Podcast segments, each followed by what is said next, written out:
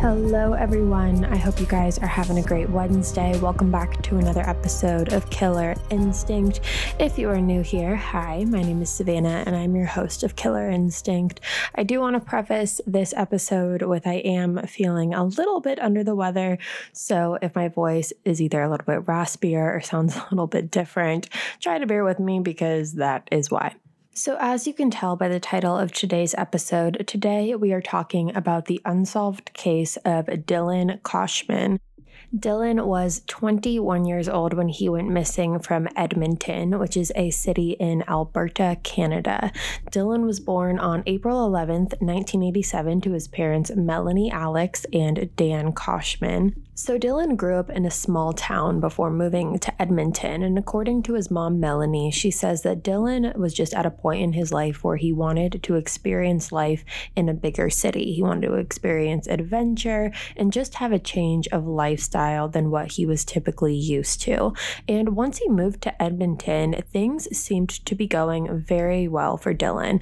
Dylan got a job as an apprentice pipe fitter, and he also got a girlfriend named Erin Huff. Dylan was living in Edmonton in a house with two of his cousins. His cousins' names are Colin DeMason and Nick Koshman. And obviously, because Erin and Dylan were dating, they were going to be spending a lot of time together. And Erin spent a lot of time over at Dylan's house that he shared with his cousins. And over time, it was very apparent that Colin and Nick kind of had a little bit of an issue with the amount of time that Erin was spending at the home and thought that if she was going to be spending so much time, then she should be chipping in on rent and things like that. So, because Colin and Nick had such strong opinions about Erin helping out financially, it definitely caused tension in the house and amongst all of the roommates. Now, according to Erin, she said that the one who was more vocal out of the two and the one who seemed to kind of be the ringleader was definitely Colin. Colin was definitely vocal with Dylan about the fact that he didn't like how much time Erin was spending at the house and not having to pay for anything financially. So, because of all of the tension in the house, Dylan did say to Erin before his disappearance that he did want to move out. He was planning on moving out and was just trying to find the right time in order to do that. So it was Thanksgiving weekend in Canada. And for Thanksgiving in Canada, it's a little bit different than how we celebrate Thanksgiving in the United States as far as the time frame of it.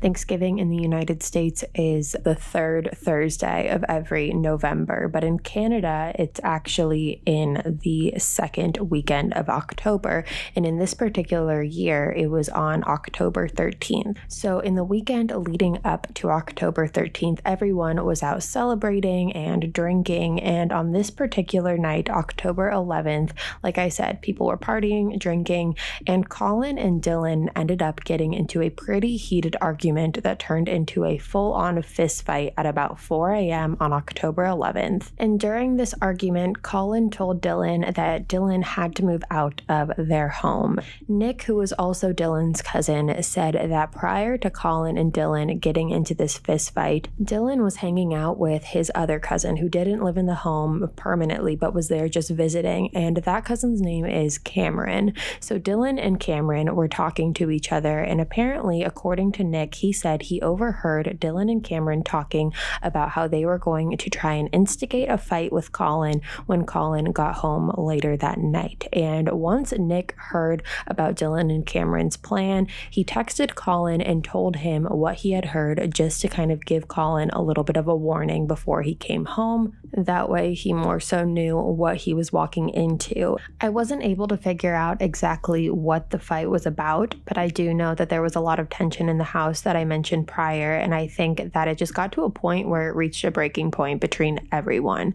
And Dylan was the last one to move into the house, so I think that's why Colin felt like he had a little bit of authority over Dylan. And Colin was also 31 at this time, and like I said, Dylan was 21 years old. So there was a 10 year age gap between Colin and Dylan. And the argument that the two of them got in got so heated, like I said, it became physical. And Colin ended up crashing Dylan into the stove, and the two of them started wrestling with each other. And then, according to Nick, Nick said that during the fight, that he actually left the room to get a drink of water. And when he came back, he said that Colin told him that Dylan was gone and that he left out the back door. And that was about four o'clock, 4:30 in the morning on October 11th. So there was actually a neighbor who called 911 at four o'clock in the morning on October 11th to report the fight to police. But after the fight was reported, police didn't end up getting to the house until several hours later. And by the time they got to the house, police knocked on the door, but there was no answer from anyone, so they just decided to leave. According to Erin, Dylan's girlfriend, she said that she was texting with Dylan at about 3:30 that morning on October 11th, and she was out with her friends that night and she was texting with Dylan about possibly coming over to Dylan's house after she was done with her night out with her friends. So she told Dylan to leave the door unlocked just in case she ended up coming over afterwards. And at about 3:30, Erin texted Dylan and called him multiple times, but she never got an answer, so Erin just assumed that Dylan had fallen asleep and she ended up going back to her own house to sleep that night. Dylan also had sent a text to his brother Derek at about 4 o'clock a.m. and said to him, quote, What is your number? End quote. And that was the last time anyone has been known to hear from Dylan. When I saw that he said, What's your number to his brother Derek, it didn't really make a lot of sense to me because why would you be texting your brother saying, What's your number? I feel like he must have been in some like delusional state, or maybe he just wasn't right in his mind at that moment. Like maybe if during his fight with Colin, he hit his head on something and that caused him to kind of just be out of it for that that moment in time, that would make a little bit more sense to me as to why he would be texting Derek, What's your number? But for other than that reason, I really can't understand why else he would be texting Derek asking that. So, just to be clear, at this point, the story that was being stuck to is the fact that after the fight that Dylan and Colin got into, Dylan walked out of the back door and has never been seen since. He walked out of the back door at four o'clock in the morning. This is the story that Colin tells. He walked out the back door at four o'clock in the morning wearing jeans, skateboard shoes, and a black t shirt. And mind you, it was snowing outside. It was very, very cold outside. Temperatures were very low. He was not in any way, shape, or form wearing the right clothes to be out in weather like that, especially at that time of the morning. So it wasn't until the later part of the day on October 12th that Erin had called Dylan's phone multiple times over and over and over again after not hearing from him during the earlier portion of that day. But each time she would end up calling Dylan, it just went straight to voicemail. And that was until after multiple attempts, someone actually did pick up the phone, but it wasn't Dylan, it was Colin. And Colin had told Erin that Dylan wasn't there, he hadn't been there for the whole day. He walked out of the house and hasn't been back since. And Erin asked Colin if she could come over and get her things from Dylan's house, to which Colin replied no, and that she wasn't allowed to come over whatsoever. So, this is when Erin started to get worried, and she thought if Dylan walked out of the house and hasn't been heard from since, did he get hit by a car? Did he slip and hit his head somewhere? Did something happen to him? So, she started calling all of the local hospitals in the area to see if any of them had any record of Dylan being there, but none of them did, and none of the hospitals had any record of Dylan being there.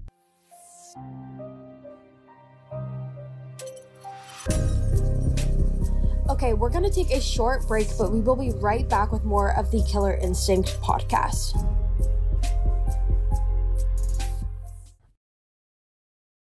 Imagine an app designed to make you use it less. Seems a little counterproductive, right? Well, Apartments.com's instant alert feature works exactly that way. Instead of scanning rental listings a million times a day, simply set and forget your search to whatever you're looking for in a place and let Apartments.com do the rest.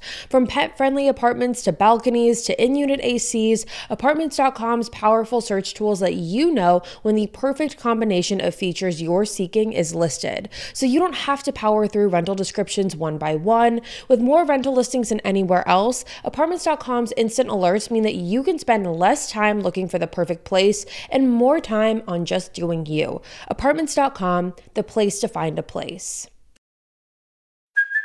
Hey, it's Kaley Cuoco for Priceline. Ready to go to your happy place for a happy price? Well, why didn't you say so? Just download the Priceline app right now and save up to 60% on hotels. So, whether it's Cousin Kevin's Kazoo concert in Kansas City, go Kevin, or Becky's Bachelorette Bash in Bermuda, you never have to miss a trip ever again. So, download the Priceline app today. Your savings are waiting.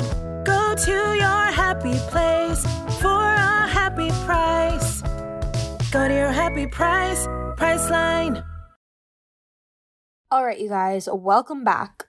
So Dylan went missing on Saturday, October 11th, in the early hours of Saturday, October 11th. And that following Tuesday, Dylan was supposed to go to work. And at this point, no one had heard from him whatsoever since he went missing. And so his family waited to see if he would show up to his shift on Tuesday, but he never ended up showing up. And this is when Dylan's brother Derek got a phone call from Dylan's work saying that he never showed up for his shift.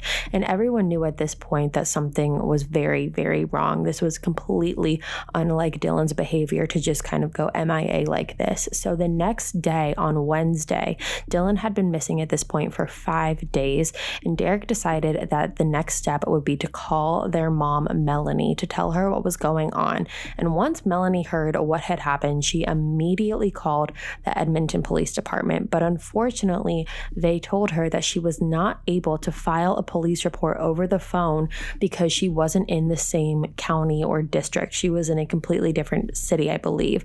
So she wasn't able to report someone missing over the phone. And once she heard that, obviously she was very frustrated, but she ended up calling Colin and she told Colin that he needed to file a missing persons report for Dylan and explained to him that she couldn't do it and that he was the one that needed to do it. But Colin never filed that missing persons report. And by the time Dylan had been missing for a full week, Melanie decided to fly out to Edmonton to start searching for Dylan. There were multiple search parties led by Dylan's family and a ton of volunteers just from the community that came together to try and find Dylan. Dylan's family, and when I say his family, I mean like his immediate family, like his mom and his brother Derek and his dad, they were extremely frustrated with how the police handled this case. Derek said that he remembers multiple times the police asking him if Derek and his family family had found any new information out. And obviously, that's very frustrating because to hear that from the police when it's their job to be the one to find out the new information. And so Derek was very frustrated at the fact that police came to him and asked for new information when he felt like that was supposed to be their job. Police did do their own searches with search dogs and conducted it in the way that they typically do, but unfortunately, their search was unsuccessful as well. What they did find, though, is they found Dylan's wallet with his ID and credit cards in it, and they found his wallet in a neighbor's yard. And finding his wallet was obviously not a good sign because that meant that wherever he was, he didn't have his wallet and he also didn't have his cell phone. And eventually, the searches for Dylan on the police's side just came to a halt because they weren't able to find anything and they weren't able to locate him after multiple attempts of trying to do so. The police ended up telling Dylan's family that they didn't have probable cause to do mass searches for him any longer. Police kind of came to the conclusion that they believe that due to the circumstances of Dylan's disappearance, meaning his state of mind because he was drinking that night and his surroundings, so considering the fact that he didn't have his wallet, he didn't have his phone, and it was very, very, very cold outside outside that night. And like I said, Dylan wasn't dressed for the cold weather that night. So, based off of this information, police kind of came to their own conclusion that they don't believe that Dylan would have been able to survive for very long if he had walked out of the house that night, like Colin said, considering the conditions that he was in when he left the house. Obviously, hearing that as one of Dylan's family members was extremely frustrating for them because they just felt like they kept getting no answers. There was one person in Dylan's family though, who didn't believe that this case was as black and white as the police were making it out to be, and that was Dylan's aunt Aileen. So, according to Dylan's aunt, she didn't understand why Colin didn't report Dylan as missing in the first place, like within the first 24 hours, first 48 hours, even after he was called to do so, he still didn't do it. And that was very questionable to Dylan's aunt. Colin also didn't help participate in the searches that were going on barely at all. During one of the searches, instead of helping to participate, he actually just went skydiving instead. And in the beginning of the investigation, Dylan's family, including Colin and Nick and his extended family, as well as police and investigators, had a sit down meeting. And Colin decided to blur out in the back of the room how people go missing from Edmonton all the time. And a lot of times, bodies get found at construction sites. So, this obviously, this is a very bizarre thing to say. In general, it's a bizarre thing to say. Um, and it really rubbed a lot of Dylan's family members the wrong way, especially his aunt. And the reason for this, besides the fact that it's just a bizarre thing to say, is the fact that this was in the beginning of the investigation. And at this point, everyone in Dylan's family was trying to stay optimistic and stay with the hopes that Dylan is possibly still alive at this point. And for Colin to just blurt out that his body might be at a construction site was really odd behavior. But at the same time, it's not incriminating. It's not a smoking gun for police. It was just a weird thing to say. Because also, if you think about it, if Colin is throwing out the idea that Dylan's body could be at a construction site, that means that Colin may or may not believe that Dylan was in harm's way. And why wouldn't have he reported Dylan as missing if he thought that he was in danger? Colin even said when Dylan first went missing, quote, I'm not his keeper, end quote, when Melanie was asking Colin to be more involved and to report him as missing. That's what he said. I'm not his keeper. Police adamantly believe that the people that they were investigating, aka mostly the family that lived with Dylan in that house, so Colin and Nick, as well as I believe Nick's girlfriend was there that night, and Cameron, who was the other cousin visiting, they believe that the people in that house are lying to them and trying to cover something up. They do believe that because years and years have passed, they may be able to use that to their advantage because they're hoping that with over time, people's conscience could really get the best of them them and they could come forward with new information. Dylan's Aunt Aileen is really the only person who feels like Colin could have had something to do with Dylan's disappearance. The rest of Dylan's family really doesn't want to believe that their own family members could possibly ha- be responsible for something like this. And if we're going with the theory that Colin and the other roommates did have something to do with the disappearance, because that is a really big theory, it's probably the main theory in this case. I don't think personally, just my opinion, that there was any premeditative motive. I think it's just very possible that Dylan and Colin got into a fight and it ended a lot worse than expected. And all of the cousins just came together to help cover it up. This case is really frustrating because there really isn't a lot of information, but police really do believe that this is a homicide, and they also believe that the likelihood that Dylan walked out of the house that night and has never been seen since is pretty unlikely because if he just went missing, if he just walked out of the house and something happened to him, like he got hit by a car or he succumbed to the weather conditions that he was in, police believe, and this is just fact, you would have found him by now. His body would have been found by now. But the fact that no one has been able to find Dylan's bodies to this day, this has been, we're talking years over, years and years later, police do believe that Dylan was murdered the night that he went missing, and they're just doing their best to try to piece the missing pieces of this puzzle together. And like I said, Dylan's family really does not believe that Colin or any of the other roommates had anything to do with this. They have said that, you know, they don't want to believe that a family member could be responsible for something like this. But like I said, police really do think otherwise, and it's just a matter of piecing the missing pieces together. I've never read that police ever did a luminol test on the house, meaning search for blood with a black light over the house. I never read that they did that. Um, my curiosity lies in if there were any footprints that were found leaving the house of Dylan's.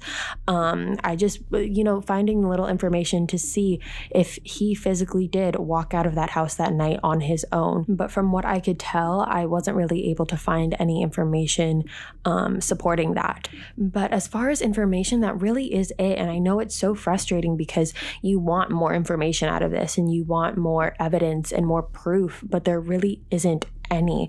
And it's so sad because all Dylan's family wants is answers. His mom wants answers, his dad wants answers, and they so deserve that.